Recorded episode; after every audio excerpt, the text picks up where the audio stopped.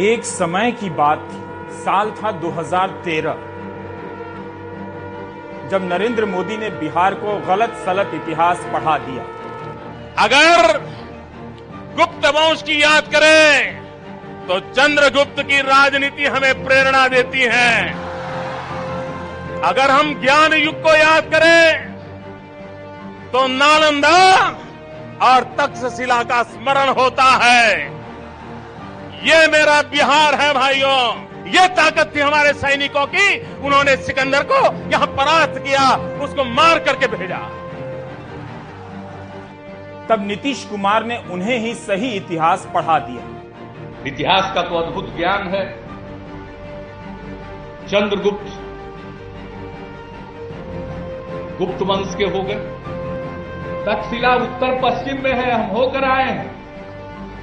अब वो पाकिस्तान में पड़ता है। सिकंदर को गंगा नदी के किनारे तक पहुँचा दिए। वो तो सतलज सतलज के पहले ही से भाग गया। उसकी फौज कमज़ोर पड़ गई। और उसके बाद 2015 के विधानसभा चुनाव में नीतीश ने बीजेपी को हरा दिया। राजद और जदयू की सरकार बन गई। लेकिन 2017 आया तो नीतीश ने राजद को बाहर कर दिया बीजेपी सरकार में आ गई। या मेरे जैसे व्यक्ति के लिए इस सरकार का चलाना संभव नहीं है। बिहार के तमाम जनता के साथ ये धोखा हुआ है महोदय। 2013 से 22 आ गया है। अब नीतीश ने फिर से बीजेपी को बाहर कर दिया है। सब लोगों की इच्छा यही हुई है कि हम लोगों को एनडीए छोड़ देना चाहिए। यह बिहार की राजनीति का घूमता दरवाज़ा है। कौन बाहर गया, कौन अंदर आया है। जो अंदर आया है, वो कब तक अंदर रहेगा? जो बाहर गया है, वो कब तक बाहर रहेगा? नमस्कार, मैं रवीश कुमार। बिहार में नीतीश कुमार की पार्टी जनता दल यूनाइटेड के पास 43 विधायक हैं। आज नीतीश कुमार ने चौहत्तर विधायकों वाली बीजेपी को गठबंधन और सरकार से बाहर कर दिया। उधर महाराष्ट्र में बीजेपी के पास 105 विधायक हैं, लेकिन उसने 46 विधायकों वाले शिंदे गुट को अपना नेता मान लिया, जिसे अभी पार्टी की मान्यता तक नहीं मिली है, और बीजेपी शिंदे के नेतृत्व में सरकार में शामिल हो गई। बिहार की कहानी सरकार गिराकर फिर से बनाने की नहीं है। बल्कि इस कहानी में सबसे बड़ी कहानी है कि क्या मोदी सरकार के मंत्री फ़ोन कर विधायकों को करोड़ों रुपए की लालच दे रहे थे और जदयू तोड़ रहे थे। अगर यह बात सच है और जैसा कि नीतीश कुमार ने अपने विधायकों को इसकी रिकॉर्डिंग सुनाई है तो आज सबसे बड़ा सवाल यही है कि क्या बीजेपी अपने सहयोगी दल की सरकार गिरा रही थी? करोड़ों रुपए का लालच दे रही थी जिससे गुस्सा कर नीतीश कुमार ने बीजेपी को ही सरकार से बाहर कर दिया। पूरे दिन के इंतज़ार के बाद यह पहली तस्वीर है जब आज नीतीश कुमार सार्वजनिक रूप से दिखाई देते हैं। जब उनका काफिला उनके निवास स्थान से चंद कदम दूर, राजभवन की तरफ़ निकलता है। राजभवन और मुख्यमंत्री का निवास करीब करीब है, इसलिए आज समर्थकों की काफ़ी यहाँ गहमा गहमी नज़र आ रही थी। इसके पहले जनता दल यूनाइटेड की बैठक की कोई तस्वीर मीडिया को जारी नहीं की जाती है। जब नीतीश कुमार अपने विधायकों और सांसदों को फ़ोन की रिकॉर्डिंग सुना रहे थे तो इसकी खबरें सूत्रों के हवाले से बाहर आती जिनमें बताया जाता है कि केंद्र के मंत्री विधायकों को करोड़ों रुपए की पेशगी दे रहे थे और जदयू तोड़ने की बात कर रहे थे। मंत्री की संख्या एक है या दो है? मंत्री कौन है? नाम क्या है? इसकी जानकारी लीक नहीं की जाती है। लेकिन नीतीश ने कहा कि अपनी पार्टी को बचाने के लिए वे इस गठबंधन को समाप्त कर रहे हैं। नीतीश का गुस्सा हो या भरोसा हो, इस दौर में जब बीजेपी तमाम खतरनाक जाँच एजेंसियों से लैस है और राजभवन पर उसके इशारे पर काम करने के आरोप लगते हैं, नीतीश कुमार ने उसी राजभवन में जाकर इस्तीफा सौंप दिया। सारे विधायक और विधान पार्षद और पार्टी के नेता सब लोग। भाजपा से क्या दिक्कत हो गई? सारी मीटिंग आज हुई और सब लोगों की इच्छा यही हुई है कि हम लोगों को एनडीए छोड़ देना चाहिए। तो जैसे ही एनडीए छोड़ने का निर्णय सब लोगों की था थी तो हमने उसी को स्वीकार कर लिया और आकर के यहाँ जो एनडीए की सरकार में हम मुख्यमंत्री थे हमने मुख्यमंत्री पद से इस्तीफा सौंप दिया। बिहार की राजनीति में इज़ इक्वल टू हो गया है। जितना आरोप आप नीतीश पर लगाएँगे, उतना ही आरोप बीजेपी पर भी लग जाता है। यह दौर मोदी शाह का दौर है। पूरे देश में उनकी राजनीति का डंका बचता है। मान लिया गया है कि दोनों जब चाहें ईडी सीबीआई आईटी लगाकर कहीं की भी सरकार गिरा सकते हैं और बना सकते हैं। उस दौर में इतनी ताकतवर पार्टी को कोई सरकार से बाहर निकाल दे यह कोई साधारण बात नहीं है। बीजेपी चाहे जितना नॉर्मल दिखने का दावा करे, लेकिन मोदी शाह को रिजेक्ट करने का साहस ही दिखा देना बड़ी बात है। यह बात आप कांग्रेस के उन नेताओं से मिलकर पूछ सकते हैं, जो डर के मारे पार्टी छोड़कर बीजेपी में चले गए और मंत्री बन गए।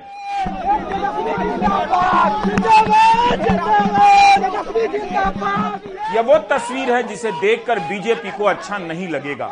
नीतीश और तेजस्वी यादव आगे आगे चल रहे हैं, ललन सिंह और राजद के दूसरे नेता इन दोनों के पीछे चल रहे हैं। इस्तीफा देने के बाद नीतीश कुमार सीधे तेजस्वी के घर जाते हैं और राबड़ी देवी से मुलाकात करते हैं। नए गठबंधन में राजद बड़ी पार्टी है। नीतीश के इस्तीफा देते ही बिहार मंत्रिमंडल अपने आप बर्खास्त हो गया। नीतीश ने बीजेपी के मंत्रियों को निकालकर इस्तीफा देने के बजाय खुद इस्तीफा देकर सरकार खत्म कर दी, उसका रास्ता चुना।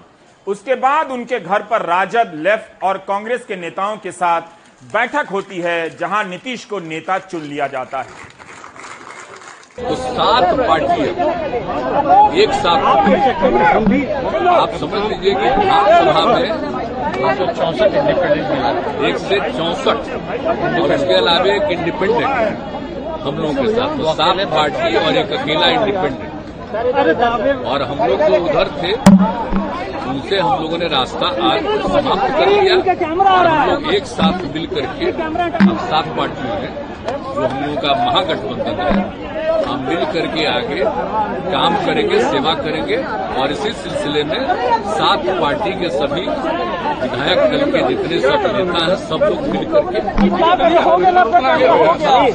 और जितने विधायक सारे मतलब सात पार्टियों का और एक इंडिपेंडेंट सभी लोगों का दस्तखत भी दे दिया गया है। ये तो इतिहास बताता है कि भाजपा जहाँ रहती है, जिसके साथ रहती है उसको खत्म करने में लगी रहती है। आप पंजाब देख लीजिए, आप महाराष्ट्र देख लीजिए। और जो बिहार में हो रहा था, वो किसी से छुपा है क्या? हर एक एक लोगों को पता है कि क्या भाजपा की तैयारी थी। जेपी नड्डा जी, ये जो लोकतंत्र की जननी है, यहाँ आकर के बोलते कि क्षेत्रीय पार्टियों को खत्म करेंगे, समाप्त करेंगे। तो इसका मतलब क्या है? यानी विपक्ष को समाप्त करेंगे? विपक्ष को समाप्त करेंगे मतलब लोकतंत्र को समाप्त करेंगे, यानी लोकतंत्र की जननी में आकर के आप लोकतंत्र को चुनौती दे रहे हैं, ये बिहार के लोग नहीं सहेंगे नए गठबंधन की सरकार में डिप्टी सीएम कौन बनेगा, स्पीकर कौन बनेगा यह सवाल उतना बड़ा नहीं है, जितना कि केंद्र का वह मंत्री, वो कौन है जो विधायकों को करोड़ों रुपए दे रहा था, इसी सवाल में महाराष्ट्र में सरकार गिराने का जवाब मिलेगा इसी सवाल में झारखंड में कांग्रेसी विधायकों को पैसे देकर हेमंत सरकार गिराने का जवाब मिलेगा। इसलिए यह सवाल बड़ा है। क्या नीतीश नए सिरे से शपथ के पहले रिकॉर्डिंग जारी कर देंगे या इसका मनोवैज्ञानिक तौर पर इस्तेमाल करेंगे ताकि सत्ता का हस्तांतरण आराम से हो सके? लेकिन जब तक रिकॉर्डिंग की वह आवाज़ सामने नहीं आती, उस केंद्रीय मंत्री का नाम सामने नहीं आता, जिसने करोड़ों रुपए की लालच विधायकों को दी है तब तक यह सवाल अनुत्तरित रह जाता है। ये चार से छह रिकॉर्डिंग है। ये विधायकों को कुछ उनके जानने वालों ने ही फ़ोन किया था और उसमें कुछ करोड़ों के ऑफ़र दी गई थी जिसकी रिकॉर्डिंग है जो आज के बैठक में जिसे प्ले किया गया था। लेकिन नीतीश की नाराज़गी का कारण अगर आप जानेंगे तो इसमें ये एक फैक्टर रहा है। आमतौर पर नीतीश पर आक्रामक हमला करने वाले गिरिराज सिंह ने भी संयमित प्रतिक्रिया दी है। और कहा है कि वे अकेले कुछ नहीं कर सकते, पटना जा रहे हैं। 10 अगस्त को पटना में बीजेपी की बैठक है। सत्रह में आप दोबारा साथ आ गए, आराम से साथ रहे 19 का लोकसभा का चुनाव जीता 20 का विधानसभा का चुनाव जीता, और आज जब 22 का अगस्त चल रहा है तो आप कह रहे हैं भाजपा हमको तोड़ने की कोशिश करती है? ये क्या मतलब है इसका? हमारा स्पष्ट कहना, नीतीश जी, आप बिहार की जनता के जनादेश का अपमान कर रहे हैं। गठबंधन धर्म कौन निभा रहा था, इसका फैसला तो अब रिकॉर्डिंग के बाहर आने से ही होगा। आरोप तो लगता है कि बीजेपी ने उस चिराग पासवान की पार्टी तोड़ डाली, जिसके नेता को चिराग हनुमान बताया करते थे। रामविलास पासवान ने नीतीश से पहले मोदी का साथ दिया लेकिन उनके मरते ही लोक जनशक्ति पार्टी तोड़ दी गई और रामविलास पासवान के भाई पशुपति कुमार पारस मोदी सरकार में मंत्री बन जाते हैं। रामविलास पासवान के बेटे चिराग पासवान सड़क पर राजनीति करने चले जाते हैं। ये अच्छा नहीं हुआ। पूर्व में भी इसका एक्सपेरिमेंट हो चुका है। आज से लगभग तीन चार वर्ष पहले भी इसका एक्सपेरिमेंट हो चुका था। और आरजेडी और जेडीयू के बीच में सरकारें बनी थी और सरकार बहुत अधिक दिन तक टिकाऊ नहीं रहा और सरकार चली गई फिर दोबारे आरजेडी और जनता दल यू और कांग्रेस और कम्युनिस्ट ये सब मिला के सरकार बन रही है। तो ये बिहार के विकास के लिए शुभ संकेत नहीं है। सवाल बीजेपी के भीतर भी उठ रहा होगा कि किसके इशारे पर और क्यों? इस गठबंधन को तोड़ने की स्थिति पैदा की गई। क्या इसमें अमित शाह की भूमिका थी? क्या नित्यानंद राय की भूमिका थी? क्या इन दोनों के एजेंट के तौर पर आरसीपी सिंह ये काम कर रहे थे?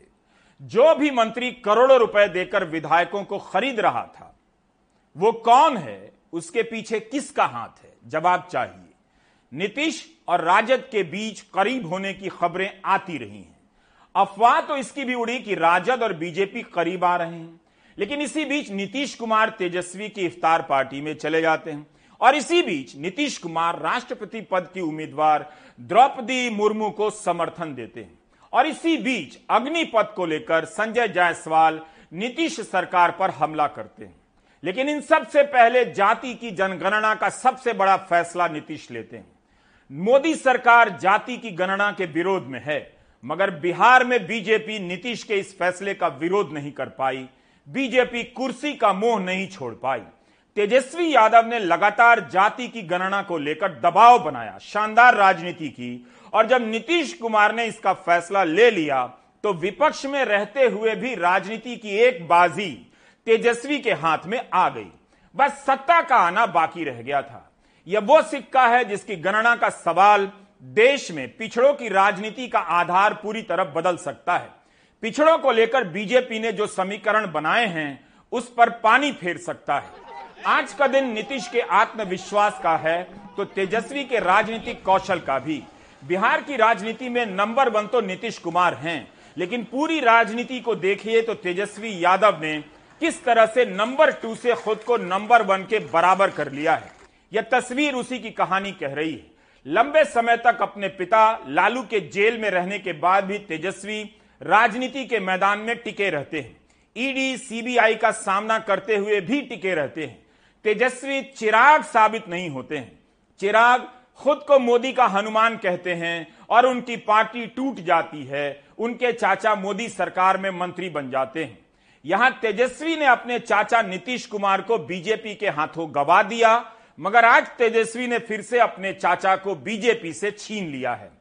क्या सबसे बड़ी पार्टी राजद को कभी यह पद दोबारा मिलेगा मुख्यमंत्री का? इस सवाल का जवाब भविष्य में छिपा है।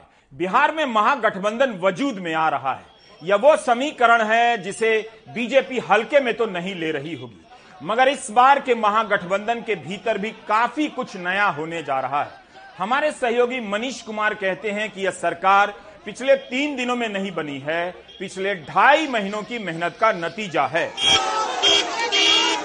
पहले मैं बता दूँ कि नीतीश कुमार ने कहा कि उन्होंने इस्तीफा दे दिया है, यानी इस्तीफा देने का मतलब यह है कि अब उनको बीजेपी के मंत्रियों का ना तो इस्तीफा लेना है, ना उन्हें बर्खास्त करना होगा, क्योंकि अब पूरी कैबिनेट जो है वो डिसॉल्व हो गई है। अब है नई सरकार बनाने की कवायद तो अब उनके घर पर आरजेडी, लेफ़्ट और जो वामपंथी दलों के विधायक हैं, वो उनके यहाँ एक जुट रहे हैं। उसके बाद में वो एक तरह से उनको औपचारिक रूप से पहले नेता चुना जाएगा, जो समर्थन पत्र सभी पार्टियों का तैयार है। समर्थन पत्र दिया जाएगा, जहाँ तक सरकार बनाने में किसको क्या मिलेगा। तो अभी ये स्पष्ट है कि मुख्यमंत्री नीतीश कुमार होंगे, उप मुख्यमंत्री तेजस्वी यादव होंगे, विधानसभा अध्यक्ष आरजेडी का होगा। किस पार्टी को कितना मंत्रिमंडल में जगह मिलेगा, इसका भी फॉर्मूला तय है, क्योंकि ये सरकार पिछले कुछ तीन दिनों में या चार दिनों में नहीं बनी है। करीब ढाई महीने तक ये पूरा एक्सरसाइज चला है। सभी पार्टियों के जो स्टेक होल्डर्स थे, उनको समय के अनुसार नीड बेस्ड पे उनको सारी जानकारी दे दी है। सभी लोग ऑन बोर्ड हैं। एक मुख्यमंत्री होगा, एक एक उप मुख्यमंत्री होगा। सभी पार्टियों के इस बार वामपंथी दलों के भी जो विधायक हैं, उनको भी मंत्री बनने का मौका मिलेगा। सारी चीज़ें जो है, वो डिस्कस कर ली गई है। पहले कैबिनेट में जो है, चार लाख लोगों को रोज़गार देने का एक प्रस्ताव पारित किया जाएगा, उसका टाइम फ्रेम भी बताया जाएगा। तो ये सारी चीज़ें जो है, क्या करना है, कैसे करना है, ये सारा कुछ जो है, वो सब कुछ डिसाइडेड है। क्या यह गठबंधन बीजेपी की वजह से टूटा है? इसका जवाब इस सवाल में है कि बीजेपी के किस कैबिनेट मंत्री ने, किस मंत्री ने करोड़ों रुपए की पेशकश कर नीतीश कुमार के विधायकों को तोड़ने की कोशिश की? बिहार की राजनीति में नैतिकता कहीं खड़ी नहीं है। हर किसी ने नैतिकता को ताक पर रखा है। क्या बीजेपी के हाथ से बाजी निकल चुकी है? अब भी है। नीतीश कुमार बिहार विधानसभा के स्पीकर को भी लेकर नाराज़ थे। स्पीकर विजय कुमार सिन्हा ने 7 अगस्त को ट्वीट किया कि वो कोविड पॉजिटिव हो गए वे आइसोलेशन में चले गए लेकिन एक दिन बाद 8 अगस्त को ट्वीट करते हैं कि नेगेटिव हो गए हैं। क्या स्पीकर की कोई भूमिका होनी है? इसलिए नेगेटिव पॉजिटिव पॉजिटिव नेगेटिव होते जा रहे हैं। महाराष्ट्र में जब संकट शुरू हुआ तो वहाँ के राज्यपाल को भी कोविड हो गया। मगर मामला लंबा चल गया तो इस दौरान वे ठीक भी हो गए। नीतीश कुमार ने जब 2017 में राजद का साथ छोड़ा, तब गोदी मीडिया ने इसे नीतीश का मास्टर स्ट्रोक कहा। आज गोदी मीडिया याद दिला रहा है कि नीतीश को तेजस्वी ने पलटू चाचा कहा है। कहा तो सुशील मोदी ने भी बहुत कुछ था। 2015 में सुशील मोदी ने नीतीश को धोखेबाज कहा। गिरिराज सिंह ने कितना कुछ कहा। इसके बाद भी बीजेपी 2017 में नीतीश का दामन थामती है तो जनता की सेवा के लिए नहीं, बल्कि कुर्सी के लिए ही। बेशक नीतीश ने कहा था कि कभी राजद के साथ गठबंधन में लौटकर नहीं जाएँगे। 2015 में प्रधानमंत्री नरेंद्र मोदी ने भी तो नीतीश के डीएनए पर सवाल उठाए थे। ये सारे बयान जनता के सामने हैं लेकिन क्या बिहार में बीजेपी अति आत्मविश्वास का शिकार हो गई? हाल ही में बीजेपी के सभी मोर्चाओं के नेताओं की पटना में बैठक हुई। उसमें राष्ट्रीय अध्यक्ष जेपी नड्डा ने कहा कि आने वाले दिनों में विपक्ष का वजूद मिट जाएगा। हम एक ऐसी पार्टी है जो आइडियोलॉजिकल बेस्ड है। वैचारिक पृष्ठभूमि पर हम खड़े हैं। मैं बार बार लोगों को बोलता हूँ, देखो अगर ये विचार नहीं होता ना तो हम इतनी बड़ी लड़ाई नहीं लड़ सकते थे। और सब लोग मिट गए, समाप्त हो गए, और जो नहीं हुए वो हो जाएँगे। रहेगा तो फिर बीजेपी रहेगी लेकिन इस बैठक के बाद यही बयान जारी हुआ कि बिहार में गठबंधन के नेता नीतीश ही रहेंगे। क्या बीजेपी भी नीतीश को बीच बीच में उकसाती रही, फुसलाती रही? आज पहला दिन है, आज गठबंधन टूटा है। बीजेपी उस हिसाब से, अपने तेवरों के हिसाब से आक्रामक नज़र नहीं आई। 2017 में जब बीजेपी ने जदयू का साथ दिया, तब क्या बिहार की जनता ने उसे जनादेश दिया था? आज संजय जायसवाल कह रहे हैं कि जनादेश का अपमान हुआ है। आज जो कुछ भी हुआ है, वह बिहार की जनता के साथ और भाजपा के साथ धोखा। यह पूरे उस मैंडेट का उल्लंघन है, जो मैंडेट बिहार की जनता ने दिया था। जिसके एक 2005 के पहले की जो सरकार थी, उसके विरुद्ध का मैंडेट था कि यह प्रदेश शांति चाहता है, यह प्रदेश विकास चाहता है, और जो कुछ भी आज हुआ है, वह न केवल भाजपा बल्कि बिहार की सारी जनता के साथ धोखा है। देखिए, बात है उस रिकॉर्डिंग की। क्या किसी केंद्रीय मंत्री ने करोड़ों रुपए का ऑफ़र नीतीश के विधायकों को दिया ताकि वो जदयू को तोड़ सकें। मध्य प्रदेश में जनादेश कांग्रेस को मिला था, लेकिन कमलनाथ की सरकार तोड़कर शिवराज सिंह चौहान मुख्यमंत्री बन जाते हैं। महाराष्ट्र में किसी को साफ़ जनादेश नहीं मिला था। सरकार उद्धव ठाकरे की बनी, लेकिन शिवसेना को ही तोड़ दिया गया। पिछले चुनाव में गोवा में जनादेश बीजेपी को नहीं मिला था, लेकिन किस तरह कांग्रेस को तोड़कर सरकार बनाई गई? ऐसे अनेक उदाहरण दिए जा सकते हैं। बीजेपी को मौका मिला था कि वह राजनीति में नई नैतिकताओं को कायम करे, मगर बीजेपी ने नैतिकताओं की सारी मर्यादाएँ ध्वस्त कर दी और हर बार सहारा लिया कि कांग्रेस के जमाने में भी ऐसा होता रहा है। ईडी आज की राजनीति का सबसे बड़ा नेता हो गया है। यही सबसे बड़ा नेता है ईडी। सभी सवाल कर रहे हैं कि ईडी के अधिकारी कब पटना जाते हैं और अपना काम शुरू करते हैं, जदयू और राजद के विधायकों पर छापे डालते हैं। यह ईडी की हालत हो गई है। 10 अगस्त, बुधवार को नीतीश कुमार आठवीं बार मुख्यमंत्री के रूप में शपथ लेंगे। इस्तीफा देने के बाद नीतीश राजभवन दोबारा गए। उनके साथ तेजस्वी यादव भी थे। जदयू नेता ललन सिंह भी थे। हम पार्टी के नेता जीतन राम मांझी और कांग्रेस के अजीत शर्मा भी थे। इसके पहले नीतीश कुमार को गठबंधन का नेता चुन लिया गया। सभी राजभवन गए और नई सरकार बनाने का दावा कर दिया गया। नीतीश को कमज़ोर बताया जा रहा था, लेकिन इसके बाद भी राजनीति के केंद्र में वे बने हुए हैं। इसका जवाब वो नहीं दे सकते जो ईडी, सीबीआई और गोदी मीडिया के लश्कर के दम पर छिपकर राजनीति करते हैं। इसका जवाब वही दे सकता है जो अपने दम पर राजनीति करता है कि कमज़ोर होते होते भी नीतीश कैसे राजनीति के केंद्र में हैं। ये जो नई सरकार बनेगी या ये जो महागठबंधन पार्ट टू है, उसमें ये सहमति है कि नीतीश कुमार ही नेता होंगे, क्योंकि अभी भी कई चर्चाएँ अलग अलग जगहों पे, बिहार के अलावा यहाँ पे भी बहुत सारे लोग, बहुत सारे पत्रकार ये कयास लगा रहे हैं। चूँकि तेजस्वी यादव और आरजेडी एक मज़बूत स्थिति में है तो क्या ऐसा हो सकता है कि कोई और अग्रीमेंट हो? कुछ समय बाद फिर वो मुख्यमंत्री बने, कुछ पावर शेयरिंग का फॉर्मूला हो, या तेजस्वी यादव भी इसके लिए बात कर सकते हैं। या ये माने कि तय है कि नीतीश कुमार ही फ़िलहाल मुख्यमंत्री दोबारा बनने वाले हैं। देखिए, इस बात में कोई 0.001 परसेंट भी कोई आप शंका ना रखें कि एक बार फिर मुख्यमंत्री नीतीश कुमार ही होंगे, उनके साथ उप मुख्यमंत्री तेजस्वी यादव होंगे। कि जहाँ तक मंत्रिमंडल का सवाल है तो आरजेडी ने ये साफ़ कर दिया है कि ये मुख्यमंत्री का प्रिरोगेटिव होता है कि किसको कौन सा विभाग दिया जाए। तो इस बारे में नीतीश कुमार ही तय करेंगे। ये किसी की के मांग पर ये नहीं होगा। ये सारी सारी बातें जो हैं सब तय हैं। दूसरी बात यह है कि दोनों ने नीतीश कुमार हो आरजेडी हो या कांग्रेस हो पिछले बार महागठबंधन वन जो था उसमें उसकी गलतियों से उन्होंने काफ़ी कुछ सीखा है। इसलिए इस बार कोई गलती दोहराने की वो, वो हिम्मत नहीं जुटा सकते या ऐसा राजनीतिक जोखिम नहीं ले सकते। इसलिए हर कदम जो है वो फूक फूक कर ले रहे हैं। और इसी के लिए इस सरकार के फॉर्मेशन के बारे में हर कुछ जो है पहले से तय है हर चीज़ के बारे में। उन्होंने एक तरह से आपस में विचार विमर्श कर लिया है। जो कुछ भी, कुछ कंटेंसियस इशू भी थे, उसके बारे में भी बातचीत हुई है। लोकसभा में किसको कितनी सीटें मिलेगी, ये सारा कुछ अभी से तय है। लेकिन फ़िलहाल मुख्यमंत्री नीतीश कुमार होंगे, कोई रोटेशनल यहाँ पर चीफ मिनिस्टरशिप नहीं चलने वाला है। जब भी वो जब तक चाहेंगे, वही मुख्यमंत्री रहेंगे। जब उनकी इच्छा होगी, तभी वो हटेंगे। नीतीश और तेजस्वी का एक साथ मार्च करना कई पुराने सवालों को मांझ कर नया कर रहा है। क्या नीतीश ने केवल सरकार बनाई है या बचाई है? नीतीश के इस कदम से लगता है कि वे सत्ता का खेल खेलते हुए हमेशा पिछड़ा वर्चस्व की राजनीति के प्रति वफादार रहना चाहते हैं। उनकी यही वफादारी तेजस्वी के करीब बार बार ले आती है। मोदी शाह ने हिंदुत्व के बैनर तले पिछड़ावाद को काफ़ी मज़बूत किया। ऐसा दावा किया जाता है। इसके लिए समाजवादी धारा के नेताओं को तोड़ा गया और इसके आधार को हिंदुत्व में मिलाया गया।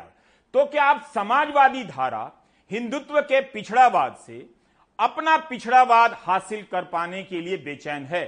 पटना में ही जेपी नड्डा ने कहा था कि बीजेपी विचारधारा के लिए लड़ती है, जीती मरती है। मगर नड्डा भूल गए कि लोहियावादियों के भीतर बहुत सारे नेता रहते हैं। लोहिया, जेपी, कर्पूरी, चंद्रशेखर, मुलायम न जाने कितने रहते हैं। मगर सबकी विचारधारा एक है। बेशक ये टूट कर बिखरते हैं, मगर फिर से ज़िंदा हो जाते हैं। जाति की जनगणना की राजनीति अभी किस तरफ़ करवट लेगी, कोई नहीं जानता। मगर पिछड़ी जाति के इन समाजवादी नेताओं ने अपनी विचारधारा को बचाने की दिशा में एक कदम बढ़ा दिया है। अगर आप लोहियावादियों की बेचैनी को समझना चाहते हैं तो सत्यपाल मलिक की तरफ़ देखिए। प्रधानमंत्री मोदी ने उन्हें राज्यपाल बनाया, मगर सत्यपाल मलिक अपनी विचारधारा के प्रति वफादारी निभा रहे हैं। उनकी ट्रेनिंग बोलने की है। जवानी में सत्यपाल मलिक धुरंधर छात्र नेता थे। बुढ़ापे में भी उनकी जवानी बोल रही है। राज्यपाल होकर भी बोलने की हिम्मत रखते हैं कि मोदी सरकार ईडी का दुरुपयोग करती है। बीजेपी के लिए समाजवादियों को खत्म करने का सपना, कांग्रेस को मिटा देने के सपने से बड़ा है। लेकिन वो ये बात खुलकर कभी कहती नहीं। बीजेपी चाहे जिस दम पर हिंदू एकता का दावा करती है, लेकिन इस एकता के नीचे पिछड़ी राजनीति छटपटा रही है। पिछड़े नेता जानते हैं कि वे दूसरे की विचारधारा की नाव में खड़े होकर नेता नहीं बन सकते। इसलिए यूपी चुनाव के समय कई पिछड़े नेताओं ने बगावत की। पिछड़े नेताओं का एक जुनून नेता बनने का होता है, जिसे बीजेपी की हिंदुत्ववादी राजनीति में निखरने का मौका नहीं मिलता। पिछड़े नेताओं को आप अनुशासन के नाम पर मशीन नहीं बना सकते। मशीन बनाएँगे तो अपनी पार्टी बना लेंगे। इसलिए पिछड़े नेताओं के भीतर दुबका हुआ लोहियावाद, कर्पूरीवाद करवटे बदल रहा है। लोहियावाद के मूल में है वर्चस्व का विरोध करना। जब नेहरू और कांग्रेस का जलवा था, तब लोहियावादियों के पास हौसला था। लोहिया के नेतृत्व में समाजवादियों ने उस समय के वर्चस्व को तोड़ दिया। क्या समाजवादी खेमा फिर से मोदी के वर्चस्व को तोड़ पाएगा। यूपी में अखिलेश भले हार गए, मगर बीजेपी के वोटों का प्रतिशत और सीटों की संख्या दोनों कम कर दी। सियासी लड़ाई में फैसला एक दिन में नहीं होता और हमेशा के लिए कभी नहीं होता। इन सवालों का जवाब 2024 के चुनाव में मिलेगा। महाराष्ट्र और बिहार में लोकसभा की 88 सीटें हैं। बीजेपी इस बदलाव को कभी हल्के में नहीं लेगी। मूल सवाल वही है कि किस मंत्री ने फ़ोन कर विधायकों को खरीदने का प्रयास किया? करोड़ों रुपए की लालच दी ये मंत्री कौन है? जब शिंदे समर्थक विधायक अपने नेता उद्धव ठाकरे को ठुकराकर इतना शानदार डांस कर रहे थे, तब भी यही आरोप लगा कि इसके पीछे पैसे का खेल ईडी का खेल आप राजनीति के चक्कर में अपना डांस भूल गए हैं, मगर मुझे खुशी है कि विधायकों ने डांस करना नहीं छोड़ा। होटल का पैसा कहाँ से आया? हवाई जहाज़ का पैसा कहाँ से आया? जाँच एजेंसियों ने किसे डराया? इन सवालों पर नहीं जाएँगे तो डांस ही देखते रह जाएँगे। और बिहार में क्या होने वाला था, महाराष्ट्र में क्या हुआ और झारखंड में क्या होने जा रहा था, कभी नहीं समझ पाएँगे। मोदी राज के सशक्त आठ साल बीत जाने के बाद भी देश के दो बड़े राज्य बिहार और महाराष्ट्र में बीजेपी अभी भी ईडी, सीबीआई, आईटी के दम पर आधार तलाश रही है। महाराष्ट्र में वह सरकार के भीतर बाहरी की तरह नज़र आती है। तो बिहार में सरकार से ही बाहर कर दी गई। सरकार गिराते समय उसका भरोसा देखने लायक होता है। लेकिन यह भरोसा कितना मज़बूत है, इसी से पता चलता है कि 36 विधायकों के साथ मुख्यमंत्री एक नाथ शिंदे के कैबिनेट में कौन कौन मंत्री बनेगा, इसकी सूची बनाने में इकतालीस दिन लग गए। 30 जून को एकनाथ शिंदे ने शपथ ली और मंत्रिमंडल का विस्तार आज हुआ। अभी इसी का फैसला नहीं हुआ है। कि असली शिवसेना कौन है सिंबल किसका है स्पीकर का फैसला सही था या नहीं? जानकार बताते हैं कि शिंदे गुट के साथ ऐसे विधायक भी आए जिन पर ईडी की नज़र थी। अब ऐसी सारी चर्चाएँ समाप्त हो चुकी आज शपथ लेने वालों में संजय राठौर का भी नाम है। एक साल पहले बीजेपी संजय राठौर पर आरोप लगा रही थी कि पूजा चौहान को खुदकुशी के लिए उकसाने के लिए मजबूर किया। बीजेपी नेता किरीट सोमैया जेल भेजने की मांग कर रहे थे। देवेंद्र फडणवीस मंत्री पद से इस्तीफे की मांग कर रहे थे। संजय राठौर ने इस्तीफा भी दिया। अब इनका फडणवीस ही हाथ मिलाकर स्वागत कर रहे हैं। संजय राठौड़ की हकाल पट्टी नहीं गिरफ्तारी होनी चाहिए। पूजा चौहान की आत्महत्या नहीं हत्या है। संजय राठौड़ इसके लिए जिम्मेदार है। मुख्यमंत्री उद्धव जी ठाकरे क्या शरद पवार के संदेशा की इंतज़ार कर रहे हैं? भारत में इन दिनों अमृत काल चल रहा है। इस काल में भी भांति भांति का बवाल चल रहा है। बिहार की एक सियासी आदत है। वो यह कि बहुत ज़्यादा सीटी बजाने पर परेड करना बिहार के नेताओं को अच्छा नहीं लगता है। किसी भी दल के नेता हों, इस बात से चट जाते हैं। ईडी को सीटी कम बजानी चाहिए। राजनीति राजनेता ही करे तो अच्छा है। बाकी आप ब्रेक ले लीजिए।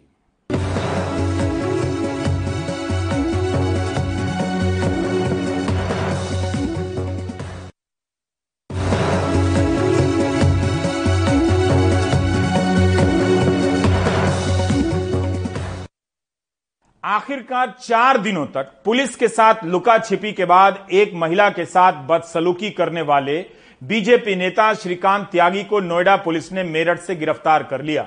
बीते शुक्रवार को नोएडा की ओमेक्स ग्रांड सोसाइटी में उसने एक महिला के साथ सरयाम बदसलूकी और गाली गलौज की।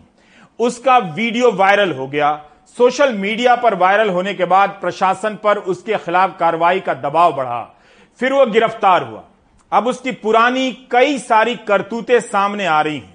सियासी नेताओं से उसकी करीबियाँ भी अब दिखाई देने लगी हैं। क्या हो गया भाई साहब?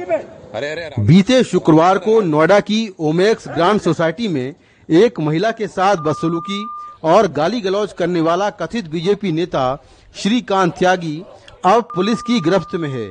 मंगलवार सुबह उसे मेरठ से उसके तीन साथियों राहुल संजय और नकुल त्यागी के साथ गिरफ़्तार कर लिया गया। उसकी गिरफ्तारी के लिए पुलिस की बारह टीमें लगी हुई थी। मेरे क्यूज बहुत चालाकी से अपने आप को छुपा रहा था। समय समय पर टेक्निकल सर्वेलांस से अपने आप को बचाने के लिए रेडियो साइलेंस और इलेक्ट्रॉनिक साइलेंस भी उसने अख्तियार किया। लेकिन हमारी टीम्स पूरे जोशो खरोश के साथ उसके साथ पीछे लगी रही। और आज इसको मेरठ के पास से हमारी टीम्स ने अपने सहयोगियों के साथ गिरफ़्तार कर लिया है। पुलिस के मुताबिक सोसाइटी में कब्जे का विवाद तीन साल पहले शुरू हुआ था। शुक्रवार को झगड़ा ज़्यादा बढ़ गया। जैसे ही आरोपी श्रीकांत की बस अलूकी का वीडियो वायरल हुआ वो पहले दिल्ली एयरपोर्ट की तरफ़ गया, जहाँ से वो फ़्लाइट पकड़कर लखनऊ जाना चाहता था। वहाँ वो अपने राजनीतिक गुरु स्वामी प्रसाद मौर्य की शरण में रहना चाहता था। लेकिन फिर उसने प्लान बदला और वहाँ से मेरठ गया। मेरठ के बाद वो मुजफ्फरनगर, हरिद्वार और ऋषिकेश में रहा। फिर वापस मेरठ लौटा और उसके आसपास घूमता रहा। इस दौरान श्रीकांत ने दो बार अपने मोबाइल और गाड़ियाँ बदली। आरोपी की पाँच गाड़ियाँ जब्त हुई हैं, जिसमें दो फॉर्चुनर दो सफारी, एक होंडा सिविक है। सभी गाड़ियों के नंबर वीआईपी यानी आखिर में ज़ीरो ज़ीरो वन वाले हैं। हर नंबर इसने एक लाख दस हज़ार रूपए देकर लिया है। आरोपी ने बताया कि उसकी फॉर्चुनर गाड़ियों में विधानसभा और विधायक का जो स्टिकर लगा है, वो उसे स्वामी प्रसाद मौर्य ने दिलवाया था। स्टिकर इसकी गाड़ी पे लगा हुआ है, जो माननीय विधायकगढ़ को मिलता है। उसके बारे में इसने पूछताछ में बताया कि इसके जो पुराने पॉलिटिकल सहयोगी थे, श्री स्वामी प्रसाद मौर्य जी, उनके द्वारा वो स्टिकर इसको उपलब्ध कराया गया। और जी, अभी इसको वेरीफाई कर रहे हैं। अभी इसको और वेरीफाई कर रहे हैं। ये इसके द्वारा बताया गया है। पुलिस के मुताबिक आरोपी ने पूछताछ में कहा कि उसने महिला के साथ गलत किया है, उस पर पछतावा है। आरोपियों की संपत्तियों की जाँच जारी है। श्रीकांत त्यागी के बीजेपी के अंदर राजनीतिक रसूख को इसी से समझा जा सकता है कि गाजियाबाद प्रशासन ने उसे एक दो नहीं, बल्कि उसकी पत्नी और उसे सात गनर दे रखे थे।